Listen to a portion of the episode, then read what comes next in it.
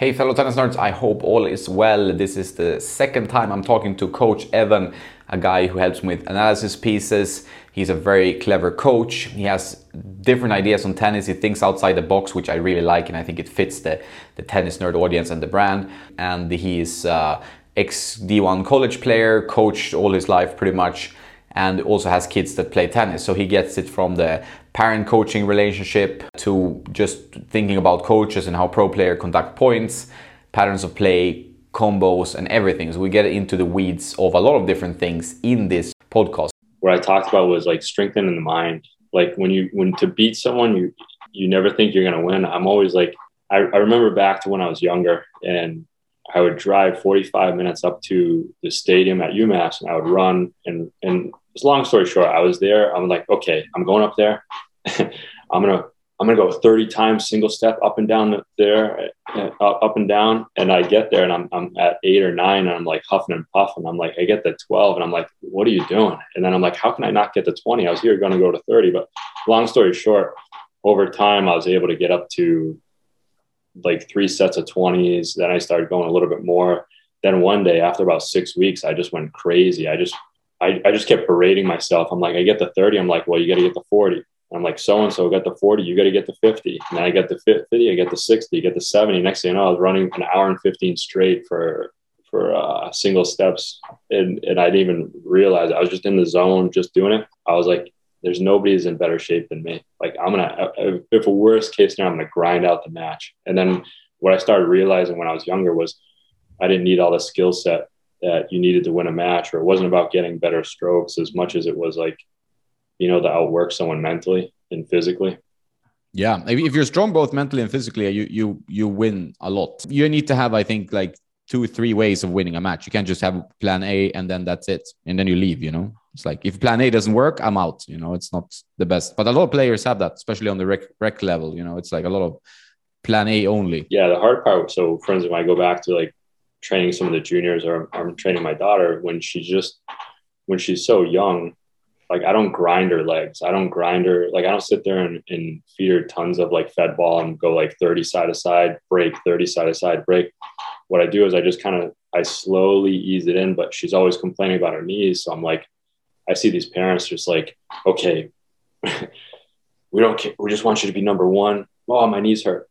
Yeah, whatever. But we just want you to be number 1. And we're just going to keep, you just got to keep training. You got to get through it. And that's, I think that's where mentally, that's where some of the kids go away. And then the other part is they get the injuries. I mean, the injuries are so, I won't say prevalent, but it's overuse. I think they're becoming more prevalent. I think that's what you see. I mean, I don't know if it's racket strings overplaying or what, it's just a combination, but it's over. Like you see kids, pros, amateurs, everyone is struggling with like overuse injuries, you know? Yeah. And I think a lot of people like attribute that to the polys, but the polys, if you get a softer poly, like the links isn't that bad. Like if I was hitting like, one of the ones you sent me was Outlast, Salenko Outlast, I think it was called. Yeah, because of Brooksby. Yeah. So I use it and it hit fine. It's what I call a dead poly. It's like you get the same feel every time you get to play with it. Yeah. Then I played a couple sets with it and my arm felt dead. I was like, what the heck's going on? I'm like, but yeah, because that's what someone said to me. They're like, oh, I think Brooksby uses that. When I did all that stuff on Brooksby, I was watching his combos, look at how he sets up his point. He always goes back to that recycle to the backhand corner. Then he plays JJ Wolf and loses. And I said to a buddy, I said, I wouldn't be surprised if he skips the clay court season. I go, there's something a little bit going on with that guy. And then he doesn't play for a while. Then he shows up, gets crunched by Agassi, goes to the next tournament.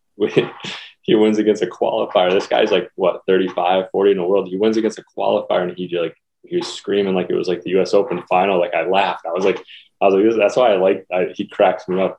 I watch, you know, he makes a couple wins and he's, you know, he leads into the French and he get smoked yesterday. But I laugh at the American players because we're so bad on the clay. The clay is like tough for us.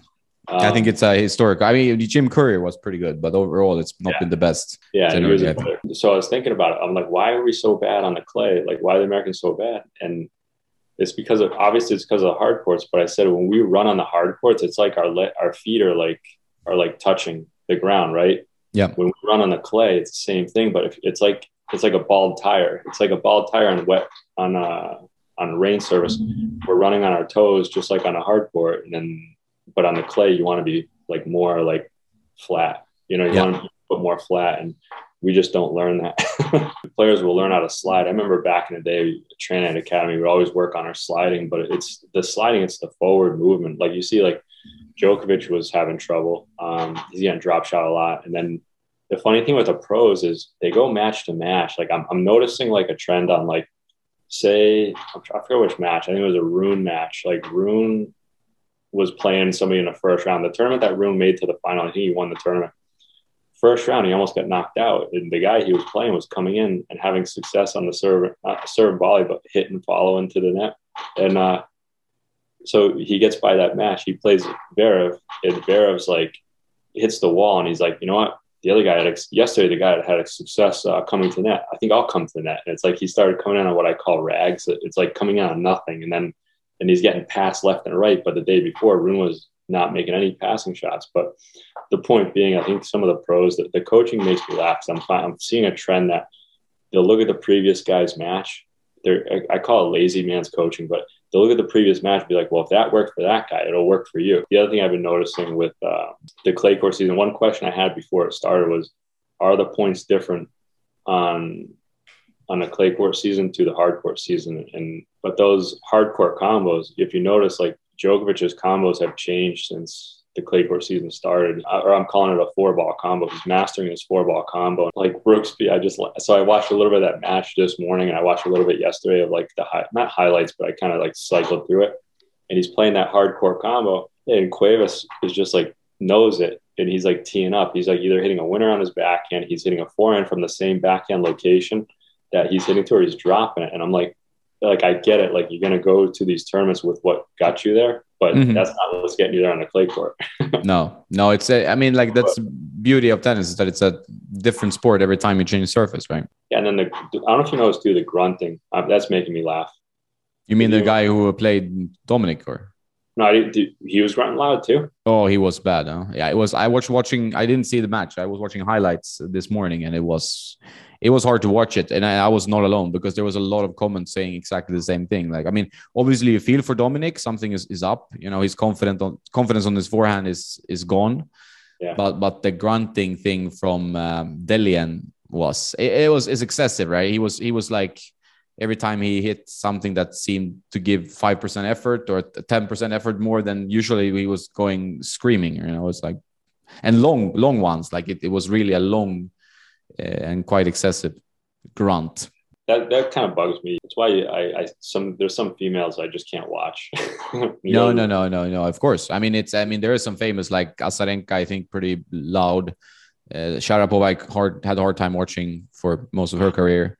I think there are some more extreme ones, but not as good probably as well, you know, and it's not easy. Like it's too much. You would definitely bother the other player, which maybe is a point, but it's not really nice, I think. No. And then, I know it's not just Brooksby, it's a couple other people are doing it too, but they're doing it on big points. They're not doing anything. All of a sudden it's break point. And they're like, yeah. It's like, come on. I'm like, you know, like that's a little bit much, but the funny thing about this day and age is that's where I think I wrote one of the pieces, how, you know, that wouldn't have went over well with me. Like in the locker room, I would have probably, I would have said something to the guy. I've been like, hey, listen, you gotta, but I remember Lendl was getting upset with Agassi back in the day. If you want to go back to the old school, Lendl used to complain about his grunting. I think he used to complain in general, but.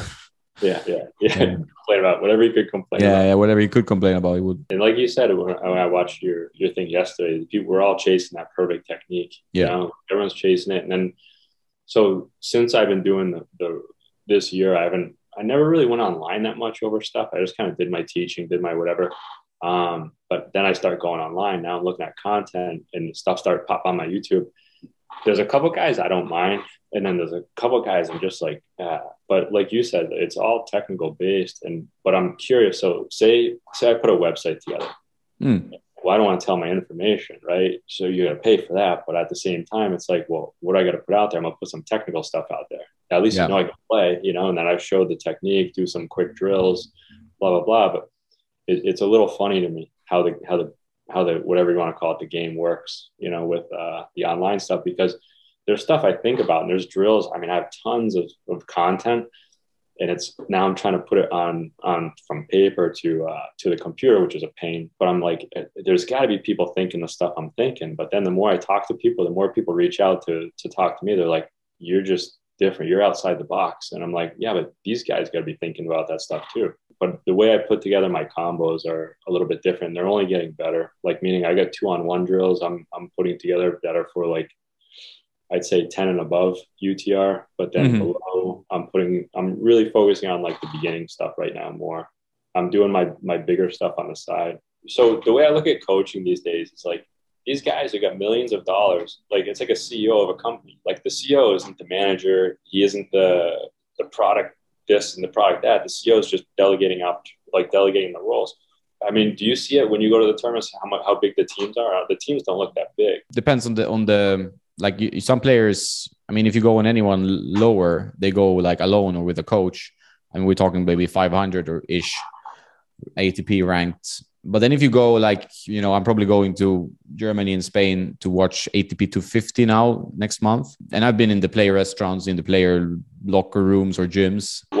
What's part of that team? Is it a physio, a coach? Physio, coach, hitting partner, some kind of trainer. But it's an interesting situation. I listened to this podcast today from Simon Sinek, who's a famous, like, mentor in, like, the business world in general, like about finding your why and being more purposeful in your life. And a reason that a lot of, like, professional athletes after their career, or when they achieve, like, their goals, which is like winning Grand Slams or being number one or whatever sport you do it, they get depressed. And the reason is that their goals are always completely self-obsessed. Like, so they only have in their whole team, everyone around them is all about them performing, right? And their whole goal with hiring people is for them to get an extra percent of some kind in their game. So extra chance of winning. And after you've done that, or after your career, let's say you don't become number one, there's an emptiness because you didn't give anything really back. Like, you might have fans, but that's just a byproduct. It's not like that you made the fans. And he had a good point. Like, he said something that was pretty funny. He said that they usually, when you ask them, like, so why do you do this? Like, what's your pursuit? Oh, I want to inspire kids. And he's just like, that's just bullshit. Like, that has nothing to do with any inspiration. He just wants to be number one. You know, that's all he thinks about. That's why he hires his team. That's why he goes out to train every day. It has nothing to do about inspiring anyone. It's all very, very egotistical. And that's, I think, when that's done and when you kind of get down on the ground again and become a normal human being, it's a pretty shallow pursuit, right? I mean, it's like that's where you don't find any happiness in just your ego being everything you think about for a whole career. Like, if you're Michael Jordan, if you're someone, like, it's the whole career is you. It's like your ego winning. Tom Brady, he retires and he's unretired. He's going to come back. And I'm like, I question some of that. Is it about him, or is it about the records? Is it about, like, that whole like that? At some point you got to walk away. But yeah. Hey, what do I know? To be a pro athlete, I guess it's very much a pursuit of excellence in your whole team, in your training, in your diet, in your whatever gains you can make. But it can become quite hollow, right, as a thing. So I think that's what we're seeing. And when I was watching Osaka and her team, it feels a bit surreal. Like, she didn't seem super happy to be there, to be fair. Her team, you know, they were, I guess, trying, you know, what can they do? But if you're coaching someone that doesn't even seem super happy to play tennis, your happiness will also diminish, right? So you won't be very excited to go like, oh, I'm going to work with this player who's, you know, millionaire, gazillionaire, and she is not even want it. You know, so it must be a tough thing to go through, I think. So I got a dog, now it's like 2 years ago. I had a dog growing up, but either way, I kind of play with it, but then I'm like, leave me alone type thing. Like, look, go do your own thing. Get out of here. But the dog will always come back to me. And my wife, they'll sit there and be like, well, I don't know why that dog likes you so much because you don't even give it the time of day. And I'm like, well, that's probably why. So coming back to, like, Osaka, sometimes the cool thing about coaching is, like, with players, you have to read the player. You have to know what is going on in the background, like with the parents and all that kind of stuff. And what happens with her, I'd almost treat the, like, in that situation that you just gave me, I'd be like, well, you got to do the opposite. You got to kind of turn your back a little bit, make them come. Cause even like a few weeks back, my daughter, she was complaining a little bit, and I was like, whatever. I go, like, it was April vacation. She took 2 weeks off after a tournament, and I didn't know if she was ever going to play again. Like, I was like, I'm like, whatever, you're not going to play, you're not going to play. So I didn't really ask her. I'm like, I'll wait till she says, hey, what's going on? And so a few weeks go by, and then she's like, are we playing today? And I'm like, are we playing today? I don't know. Or do you want to play today? She goes, well, I thought we were going to play today. I'm like, all right. And so I waited for the bug to come back to her, and then she picked it back up. But there's the other half of me was like, nope, you know, you got to play. You got it Monday, Wednesday, Thursday, every week. You can't miss a day, because every day you miss, you're losing out, because these kids are training. And you do the whole mantra from when we were kids about, like, you know, you're losing sleep and over these people aren't, where they're like, go, go, go. And I laughed. It's tough, because it's a fine line, especially with the junior, especially with your own kid. Like, one of the thoughts that popped up, and this could be totally like off the wall crazy, but it is what it is. But I was thinking about, like, I'm mowing the lawn. I'm thinking about, like, what am I going to talk to Jonas about? Like, I could talk to him about profiling and stuff like that. So, like, for me, like, I'm like what I call like more of a profiler. I love like match play. I love like watching this stuff. And I love like seeing kids, say, like, a couple months later, and I look at them and I'm like, okay, I know what they've been doing for the past 2 months. They've been working on X, Y, and Z. And some of these kids that bonk out at like 9, 10 UTR and can't get over that hump. Like, part of me is like, let me talk to their coach they had at 10 years old. Let me talk to their coach they had at 12 years old, at 13, at 14, and just start doing all the dig work and be like, okay, they lost like 6 months here. They lost a year and a half here because that coach was way too technical and added on to them. Like, the bottom line is you get those roadblocks coming, like, I want to say like that 10 to 14 range. And then, but then they still keep training. You just got to get on schedule, got to keep training. And then you get to 18, 19, 20, and you just never progress because of something that happened when you were 12. A lot of time, I think it comes back to the parents, but I mean, I hate to throw it all on the parents, but like, I'm even guilty of some mental blocks on my kids. Obviously, I'm not perfect, but I don't claim to be perfect either. You see a lot of parents, and I've like hit with juniors that play every day, like they're 15, 16 years old, and you don't see any love for tennis. And then you ask them when their parents not there, you're like, so why do you play tennis? Like, you don't seem to like it at all, you know? Oh, but my parents, you know, blah, blah, blah. I would rather be this or do this. And then that's just, you know, that's never going to be good. Like, that's just quit playing tennis. You know, don't do something you don't want to do. You get so much more reward and enjoyment if you actually like doing it, you know? Like, I look at it, coaching or like hitting is like a memory thing too. So say you hit 2 days a week, but what you're doing is you're focusing on combos, say. So you're getting a lot out of that, but if it's new to you, but if you're hitting 4 days a week and all you're doing is coming out cross courts, down the lines, volleys, play a 21 and then go. And because even like that piece I wrote to you on that 21, like sometimes back in the day, I don't like to share too much, but now I'm like being more open about stuff. Yeah. But those 21s are killers because, and I talked to my students about it lately. I said, we're not doing that anymore because I said, you can be up on me 11-3. You win 10 points. I win 10 points, but all you did was just ride me out. Or if you're serving 5-5 and where you serve 5, I serve 5, do the same format. It's the same format. I just got to win 3 out of every 5 and I'm going to win, but you're not focused on strategy. Say I'm playing in college and Monday, Tuesday, we had matches. So if I played a couple of kind of mediocre matches and I felt a little tight, I'd show up at my coach's door on lunch break. I'd be like, hey, can you feed me some balls for like a half hour today? I'll do whatever after, but just feed me some balls. And they're like, yeah, no problem. I'll feed you some balls. I get to practice. You're playing a ladder match. I'm like, I just played 2 matches Monday, Tuesday. I'm playing a ladder match now. I'm pissed off. And I got a match on Thursday or Friday. So like, when am I ever going to get to work on my game? So I'd be pissed off. So I would start, I start goofing off. Like, meaning like, I'd be like, you know what? Like, I don't care. He's making me play. I'm not into it. I'm just going to serve wide serves the whole time for the whole set and see if I can win the set by just doing one thing. And all of a sudden I started putting points together. I started being like, so say I serve wide and I'm like, what's the result? The result's going to go to forehand to your backhand to the middle. So all of a sudden, the more slice serves I hit out wide, the more, and I said, you know what, I'm going to do that tomorrow too. He's going to make me play a ladder match tomorrow. He's probably not going to let me hit again. So I'm going to do it again. So all of a sudden I started getting creative and fun. And then I started doing the same thing. And I started noticing the same result. I'm like, oh my God. So now I started going up to the line and be like, all right, serving out wide, ball's coming to my forehand. I'm taking the forehand up the line. I'm going to follow to the net and see what happens. And all of a sudden you start putting A, B, and C together. But I didn't learn that by my coach. I learned that from being frustrated and kind of pissed off that he wouldn't let me work on my game or get my timing back. That's a pretty mature way of approaching it, I guess. Like, I think, I mean, generally that's might be an issue also for the pros, like, because tournaments are happening every week and there's travel in between and there's probably some PR or whatever, depending on how good you are.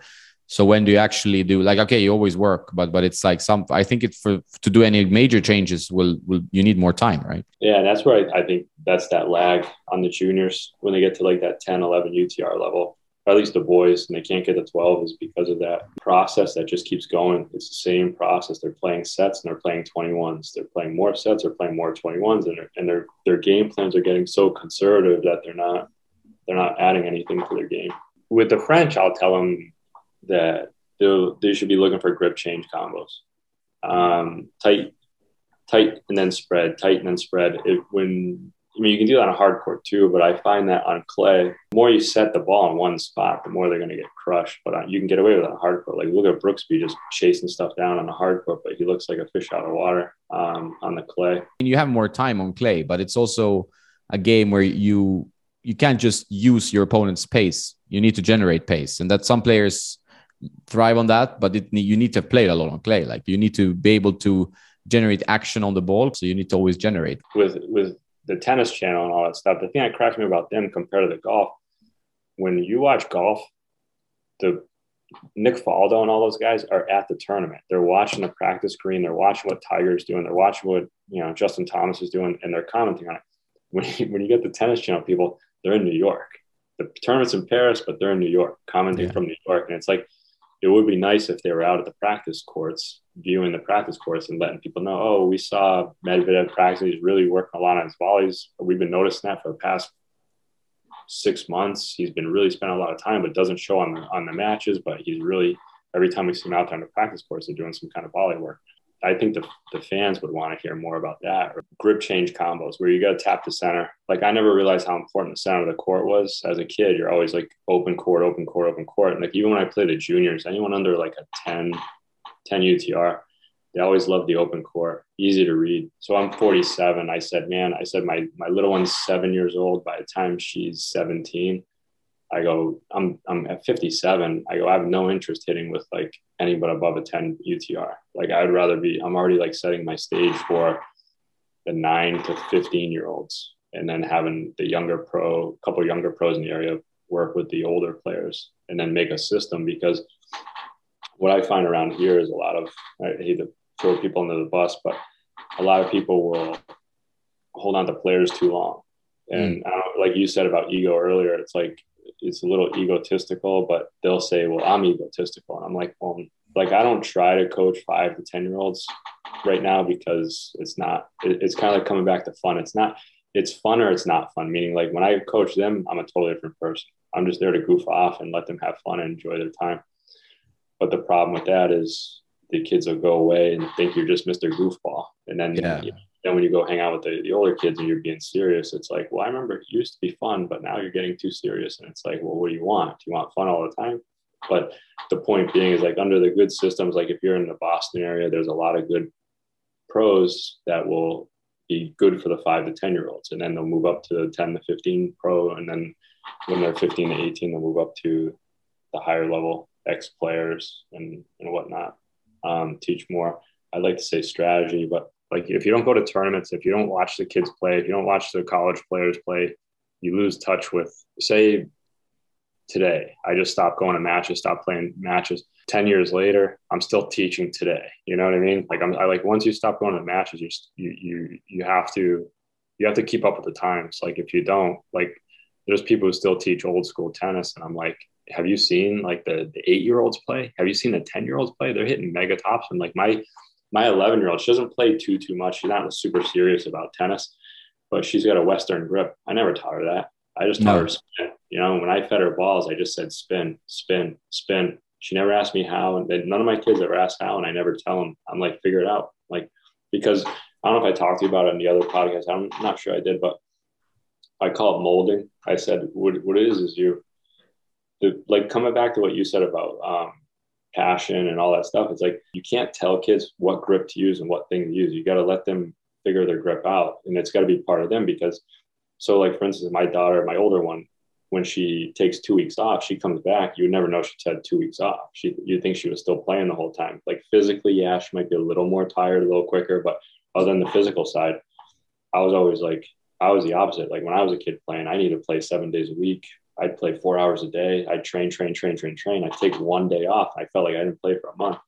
And I never wanted my kids to be like that, or the kids I work with. And I wanted them to understand the stroke enough. So that's why I preach like contact point and spin and whatnot. But it was just funny that my daughter grabbed a Western grip. And I'm like, what the heck is that? And I'm like, hey, you know, Fognini's got a Western grip. A lot of guys have Western grips. Now they make also the grips of the rackets. Like obviously Wilson have changed the grips of the rackets. So now when you get a new racket, let's say you get a Clash or something modern, Head Boom, the grip is made for you to hold the racket in the way where it's you either go semi or Western. I feel like that it actually feels natural. Like I grew up Eastern.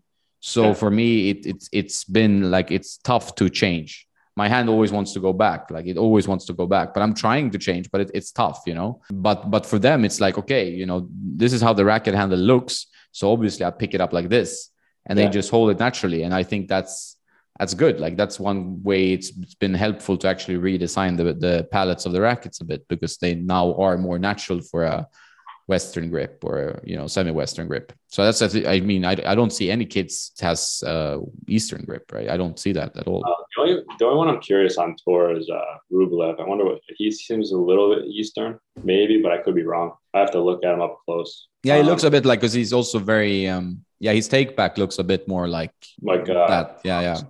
Yeah, boxy on that. Yeah, like even yesterday when you were talking about like people saying how you have a big backswing or this or that. Yeah.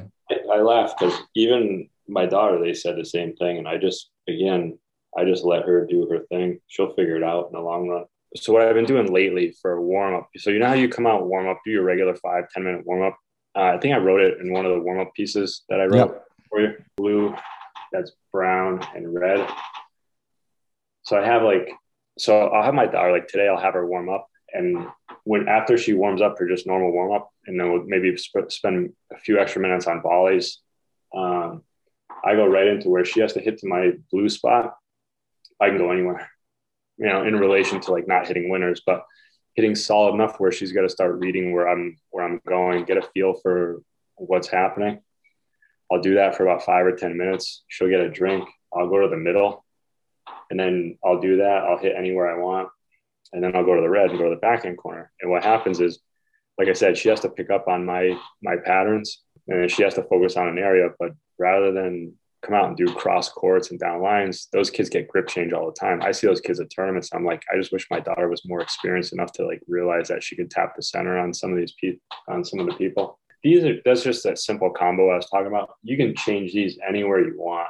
You can put them here and here. You can micro move it if you wanted to. You can put a shorter spot here and a deeper spot here.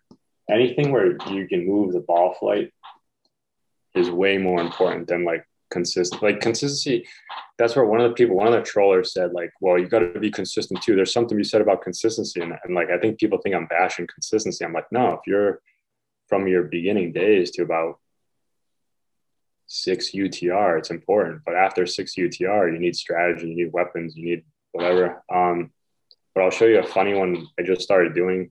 But this is where some of my combos get kind of kooky, and like people be like, this guy's nuts.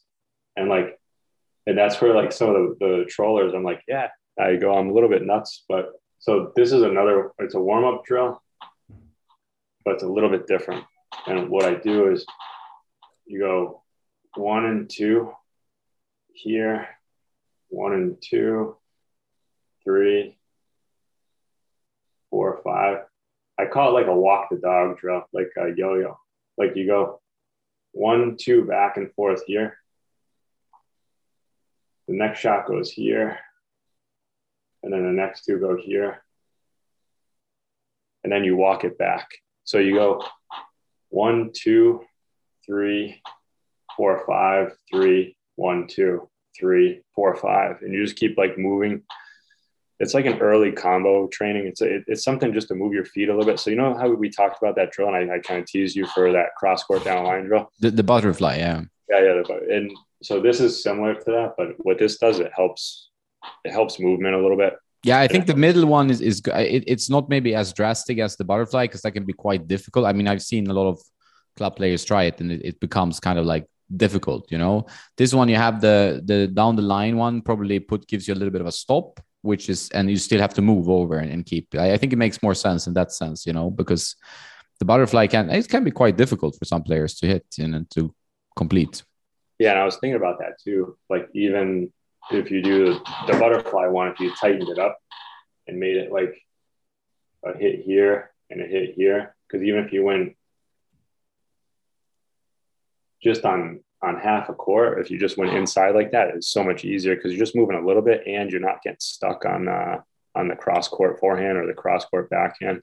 Yeah, I think it's sometimes like you have to run, like the opponent hits like maybe a too deep ball or a slightly out ball, and then the other player has to run, and then you start losing momentum because one guy is pushed and too far. When you're closing in on the court like that, it's easier to do it, but it still requires quite a lot of footwork thinking, you know. Yeah, and so the other one I did, so I have this older guy he hits with me, and then he uses the information to hit with some of the locals that he hits with. So what we do, when you're in relation to what you're saying about that, when you're doing that drill where it's hard, someone gets pushed off the court, then it gets a little sloppy. I mean, it happens to all of us. So what I do is I tap the center. So if we have an open hit, like say we have an open hit, we're just moving each other around. It's not 100%, but it's not 50%. But what happens is once I put them off here, the role is you have to hit the center. Yep. And then it gives them time to get back. I mean, I don't know. I never thought about that much back in the day, but now, like for him, we did that yesterday. It was fun. It was fun because the rally kept going. This drill where I do this with my daughter, the other thing I forgot about was what that teaches her is when she hits here, she should notice she's not running as much. And all of a sudden she's like, well, if that worked in practice like that, well, in the match, if I hit the center, I'm probably not going to be running that much. Now, the only difference is you get a kid with a forehand who's going to shift out and just start smoking inside out forehands, and you're just pushing balls to the center. That's where, like, someone who comments will be like, well, what happens if this? It's like, yeah, like that's obvious that's going to happen. Like if you're playing a big hitter, you know, that combination is not going to work as well. To a certain degree, it does work though. Funny story. I'm not going to name any names, but like a guy I kind of work with a little bit here and there. He was telling me a story about how he plays with like a 10.5 UTR. He trains him. The kid's getting ready to play college tennis for the fall. And he said he saw the kid on the ball machine. He was hitting out of this area right here and just ripping inside ins and inside outs. So he plays a lot of sets with him. And he laughed. He's like, you know what? He goes, he never saw that spot once. Of course not. Yeah.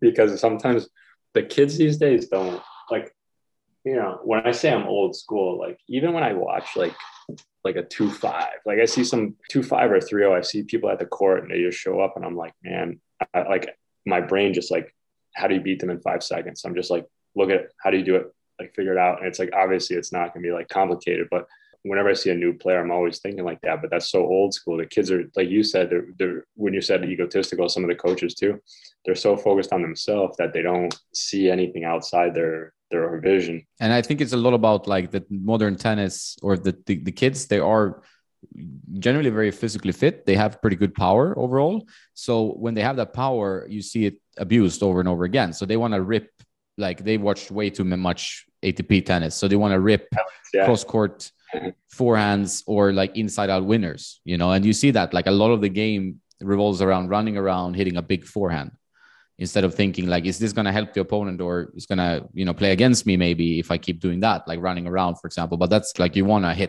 rip the ball and for a winner that way might be the wrong way to play in this match, you know, for example. So I think that's, you see that a lot. They don't play like smart. They just want to go like big, you know. It's like the 5-year-old who doesn't get what he wants and he starts pouting. It's like when he doesn't get his winner, he starts getting like, what do I do? I don't know what to do now.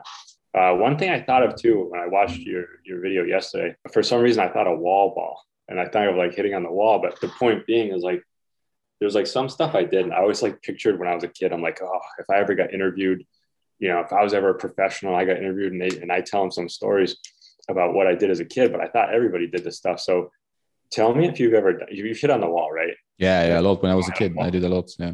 Question on that. So I'd get bored. So I'd start hitting right to left, right to left, right to left, but I would just literally do it like nonstop. So what I did is I don't know if I told you this, I taped a little box on the wall and I wouldn't look at the ball and I would watch that. I would just look at the box and I do 50 in a row, 50 in a row on the other side, 50 in a row back and forth. And so when I play, if I get any ball under like 80, 90 miles an hour, I peek at my opponent all the time. So I hear the pros always like saying, watch the ball, watch the ball. I'm like, I don't watch the ball. I watch the player. I watch the swing. The swing tells me what's going on. Their setup tells me where the ball is going. I go, but if I never did that wall ball stuff, I don't know if I ever would have done that, because so many people say, watch the ball, keep your eye on the ball. And I'm like, keep your eye on that ball, because I'll keep fooling you every time. I'll keep misdirecting you one way or another way. You ever think about that? Keeping your eyes on the target without looking at the ball. Yeah, I've done that, like, for sure. I mean, I've done that when I use these kind of sweet spot tools, when you have a small sweet spot. And after a while, you get warmed up. You call it Saber? Yeah, the Saber is the latest one from functional tennis, but there've been other ones. But those that you can actually play, or if, like, let's say I play with like a wooden racket or whatever, then I try to just feel the ball and watch where I'm gonna hit it, you know. And it works pretty well. Like, after, when you're warmed up, it starts working pretty well, right? I mean, you need to watch the ball. I guess that's the thing, and staying behind the ball. So one of the funny things that I started doing was, like, my family is always, I'm the youngest. I'm always a dumper. I'm always getting dumped on with stuff. Hey, my kids are too old. You want this? And I'm like, not really, but all right, you can drop it off in my yard. So my sister drops off a badminton and a volleyball set. So I break out the badminton set. I keep wanting to get one for the kids just to goof off, because we played a lot of 21s as a kid, like ping pong with badminton. So I go out and I play badminton, and I'm like, man, I go, this is why my timing's so good, because there's this little contact point. And then you get my daughter's whiff, whiff, whiff. And I'm like, no, you'll get better. You just got to keep doing it. You're just going to get better. You should go back and forth and blah, blah, blah. Only my little one has gone out there with me. The other ones will do a couple seconds and leave. But I said, it's kind of like not important, but it was kind of worth it because it's like, I like the Saber. It's like a mini Saber. And for kids to get the sweet spot, because I remember people telling me when I was younger, they're like, how does it feel to always hit the center of the racket? I'm like, I don't know. Why don't you hit the center of the racket? But some players like the top of the racket. They get more bite up at the top. I think that's what changed with modern swings. And like, I mean, the racket manufacturers talking about rackets started, you know, on purpose moving the sweet spot up of the racket a bit, because players were hitting there like anyway, right? It's like you with the more Western swing, you're going to hit higher up in the racket. Like, yeah. I'm more old school. I also like timing the ball, and I'm that's where my strength is, like timing balls on the rise. That stuff feels natural to me. You had to do that on carpet courts. You had to time the ball in the rise, move into the net. So that's where I'm comfortable, you know. But today there's a lot about, like, okay, you know, generating maximum rotation from a dead ball. It's like we talked about hand feeds or whatever. That's what people work on today. Where I'm more used to the ball coming high speed, timing the ball, you know. So that's a different style of tennis. One drill since the last time we talked, I did. There's this guy who's local who. He's like an 11.5/12. I haven't looked him up in a while, but I know he plays futures, and he still travels and plays futures. And so he wanted to work on something, and I was around. He mostly hits with a few other guys. I'm like, feel like too old to be hitting with anybody like that. But so anyway, long story short, one of the drills I did with him, it was kind of fun, was he would serve. I would chip the return of the center of the court. He'd tag it to the corner. But I'd be sitting there with like 3 or 4 balls in my hand, and I would just randomly feed him wherever. And what happened was, he needs this one player. He hits short out of this corner. So I was always trying to hammer one into that corner. I would, like, after he hit the first ball, I'd put him in the corner. I'd try to get him over there. I go one to the other. But for me, being older, if I play an 11, a 10.5, 11 UTR, I'll be sore for a week. I'm not in any shape to play those kind of matches. I play at 8 UTR. I wake up the next day like I didn't do anything. Yeah, I think that's tennis. Like, the levels are so stark. Like the type of ball you get when you play with someone who used to play futures, or on that similar level, it's like a completely different game from playing someone who's 2 levels, 3 levels below. Right? It's just changes everything. pace, the depth. Just feel like a different workout as well. Like you're sweating in a different way. Like you have to read the game much faster. Everything happens at such a faster pace, you know. The only time to replicate it is like fast hand feeds. I mean, that's one thing. That's the only thing I'd ever want to work on to get my, I call it getting my eyes back. It's like when I get my sight back is when I'm doing quick stuff, when I'm doing what I call not lazy stuff, but when I'm doing slower stuff, I have all the time in the world. But that's the biggest difference when you go hit with one of those guys. You got to be ready a little bit faster. And if you haven't been doing it, it's kind of a pain. I wrote up a drill for somebody for this. They were asking me questions about short balls. And for a live ball, it's kind of hokey because what happens is, like, say I'm rallying with you. I'm like, all right, on ball three, I'm going to give you a short ball, then come in. Well, you're never working for ball three. You're always getting me just lipping the ball over the net. And then you come in. I always like call it isolation drills, where you feed the short ball in right away. You know, you're hitting to my forehand. I'm going back to you. Then the point goes open or whatnot. There's always those ones, but you probably already know that one. The only other one. So for people at home, if they're like homegrowning it, if they're feeding their kids balls and they have baskets, I always do movement drills. I try to anyway, where you got the player here and say, I want to give a short ball here. They got to shuffle out, touch, and go. But here's the thing. It's when they shuffle out and go, it's not as easy as it's easy if you know what you're doing. But for like a parent, it's probably a little bit harder because the parents always are easy. Like when I see parents do this, they feed it too easy. So the kid like kind of lollygags it over the corner.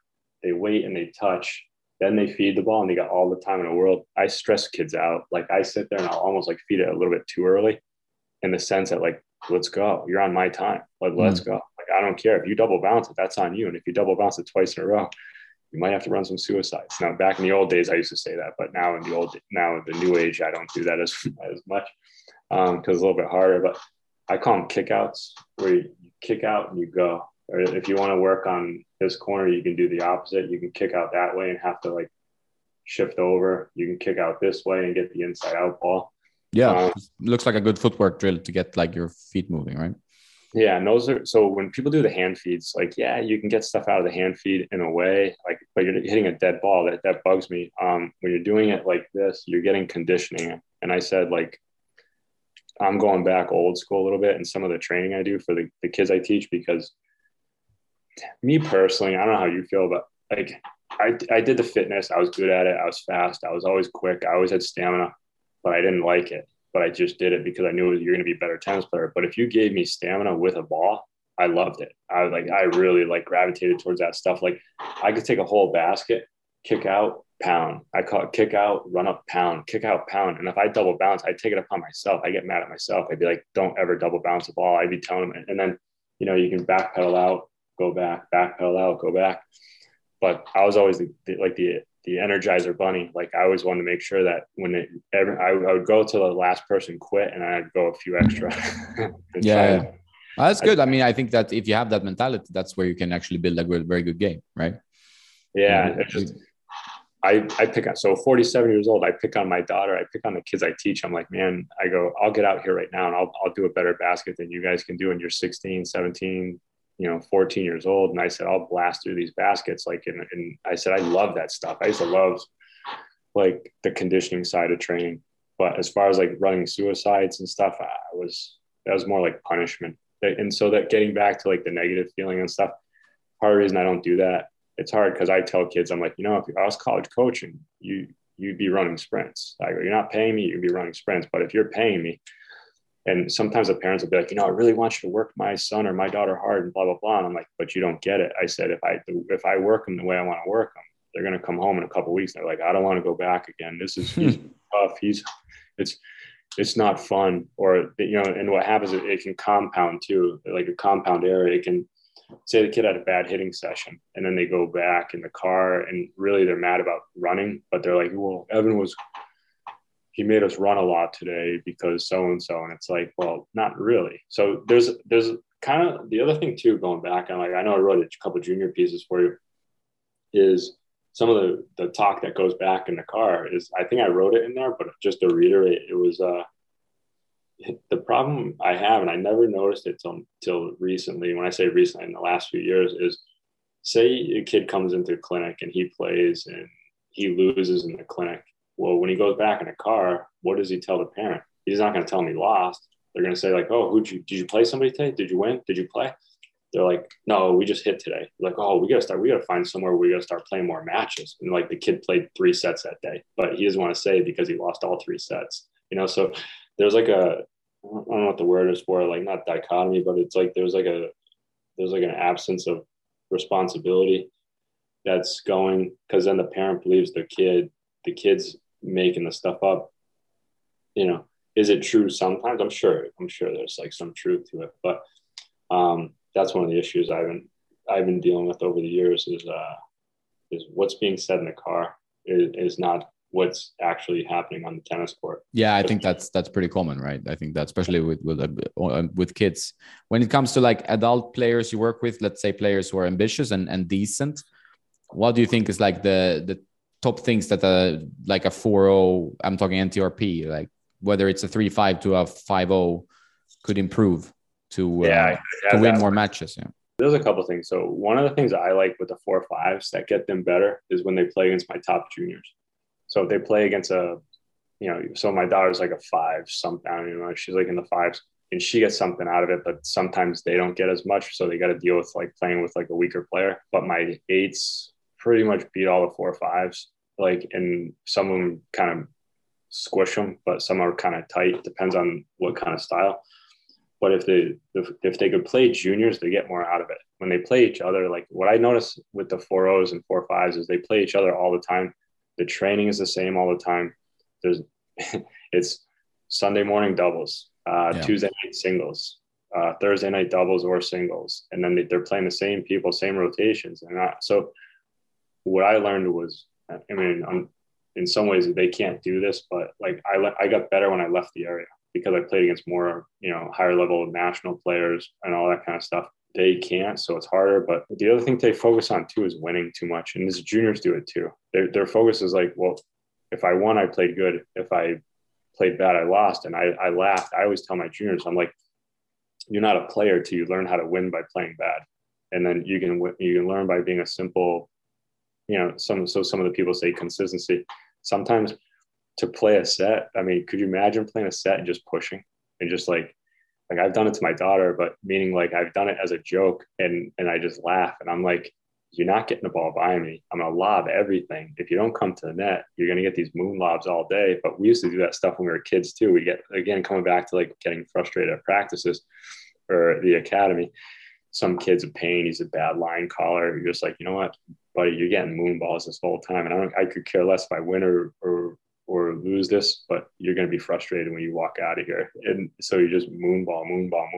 So like an Alcaraz, I'm curious. I still look at Djokovic as the favorite, even though Nadal, like he's injured, but Alcaraz, like you said, it bash, but he's coming in, he's drop shot and he can come in and volley. And that's what's making a difference. He can hit big serves, but he's mostly been kicking them in heavy kicks, but I'm curious how he does. I to be honest, like I'd be surprised if he got by the quarters, but I didn't look at his draw yet either. So I don't know why. The only reason I'm saying is because I think that style, like it's not like Djokovic played to lose, but Djokovic played, he's still working on his game. He didn't care if he won. Like he's like one more thousand masters, what's it going to be on his wall? But the French is going to be, he's one behind Nadal. He could win the French again. He could win Wimbledon. He could win this. And Nadal looks like he's on his way out. He's like on the exit. How can you work on a stroke? Like what would be a good approach to, like, okay, this is my issue. You defined it.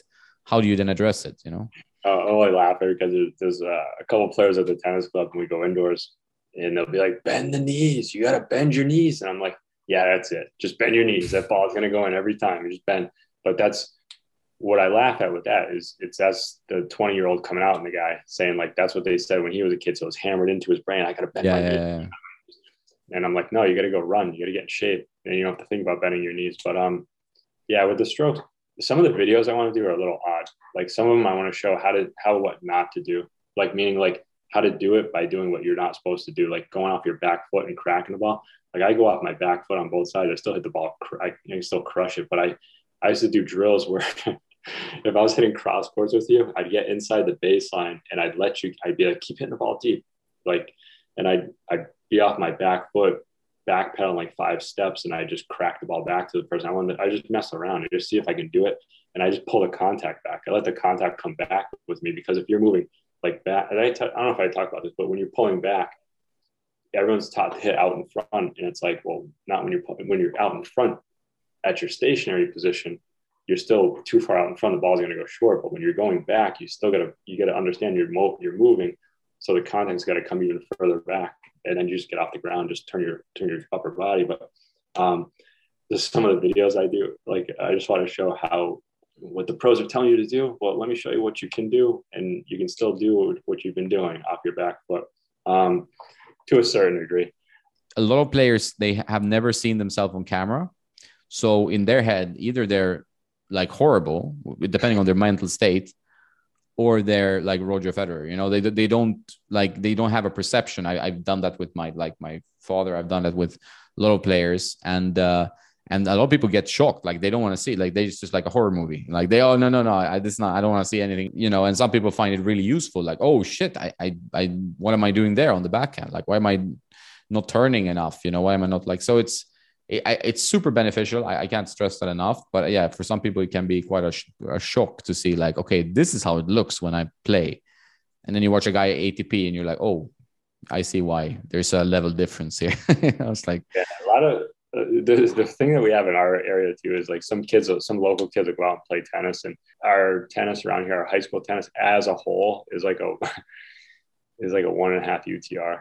Like, that's like, they're beginners. Most of them are beginners. And, but because they make their high school team, they're like, oh, I can make the high school team. And this person, oh, you take lessons, I can make this. And I'm like, ugh.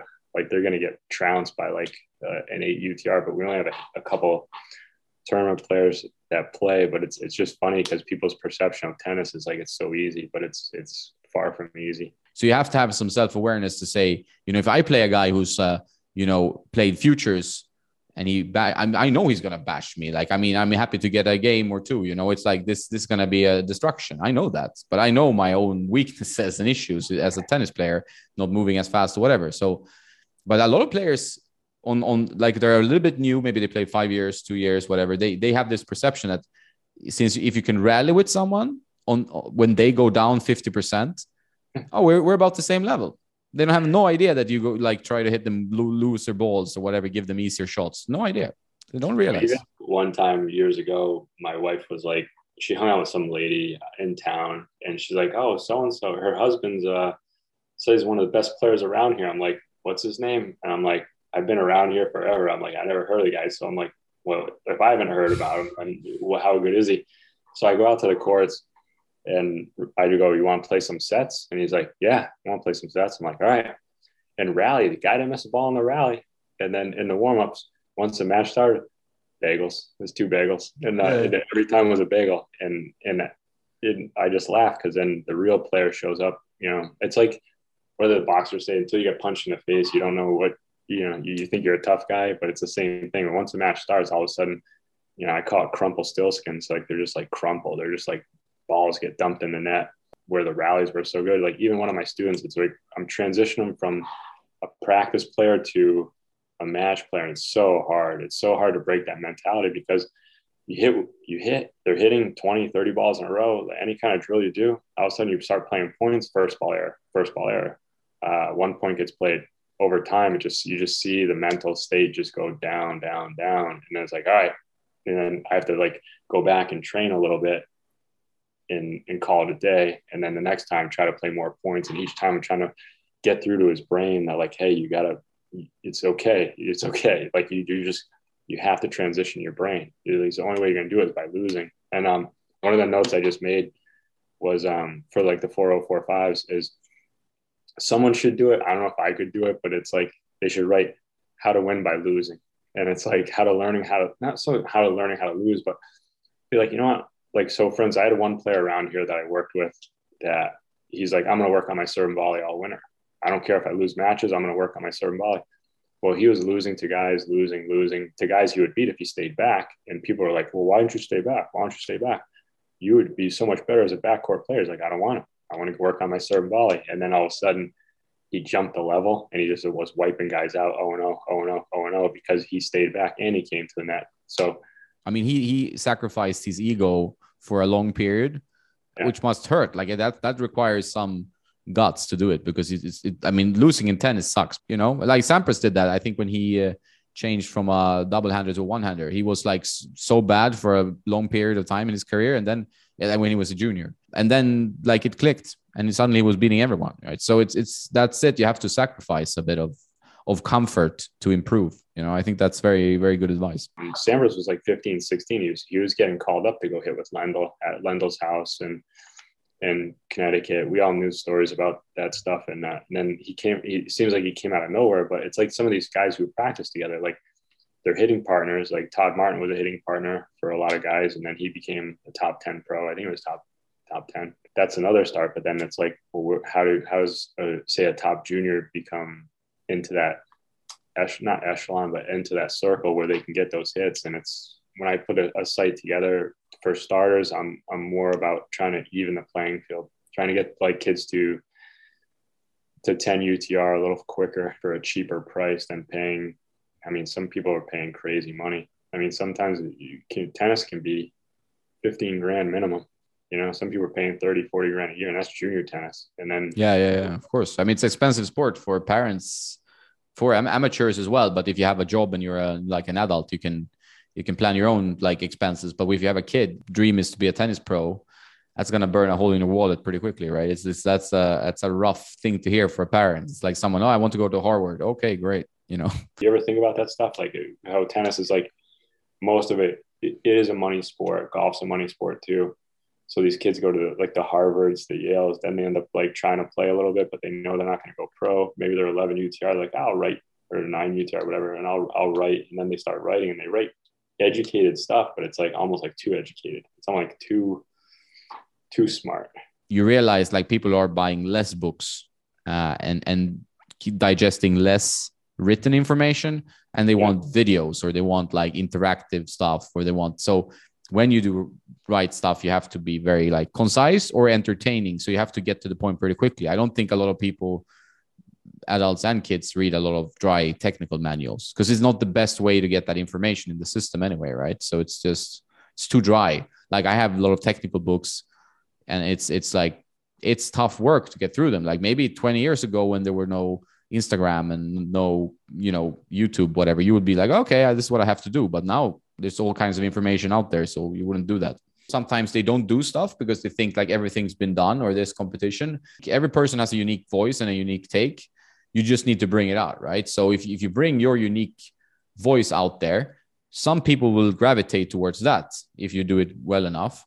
So there's not like, you don't have to, oh, there's already 4,000 coaches on YouTube, but that's maybe different from what you would do, for example. So how you say it's different than how somebody else said it. It can be the same exact thing, but it may not make sense because the way it was worded. When I've been doing the videos, there's stuff I do on my swing I had no clue. Like meaning like when I flatten out my backhand on my slice, and then at contact, I never realized here's the thing about YouTube that bugs me. And this is what the 3.5s and the 4.0s don't get, is I never thought about that stuff. If I sat there nowadays and I had all this YouTube content, I'm like, well, on your backhand slice, you want the racket here and you want to snap into the ball and all this blah, blah, blah, blah, blah.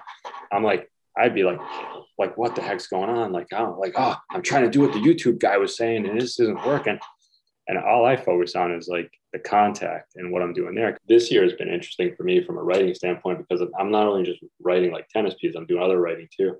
And I hit a wall twice. I was like, man, I was getting out so much content, and I'm like, and I hit a wall and I needed like a week off. And I'm like, now basically when I had free time certain days during the week, I don't have free time anymore. And I'm like, I need free time. I need to go do something. I need to like not be so, you know, like those, when we emailed back and forth about the analysis pieces, like those, when all of a sudden you do an analysis piece and you're like, oh, there's a match tomorrow. Oh, there's a match this one. Oh, I can do that. Yeah, it's endless, right? And then you're like, oh, I can do this every day. And then you're like, yeah, but you're going down this road over here, and you're like, you need to come back over here. And yeah, and they're fun pieces. It's like I write like more humorous with those pieces than anything else. But the funny part about writing is like, you get those pieces for the humor. I get my, you know, I write, you know, fictional stuff for other things, and then I do the analysis pieces. But some of those pieces are fun. Some of the like the kind of lessony type pieces I send out, or the win one. But like you said, how many people are going to read?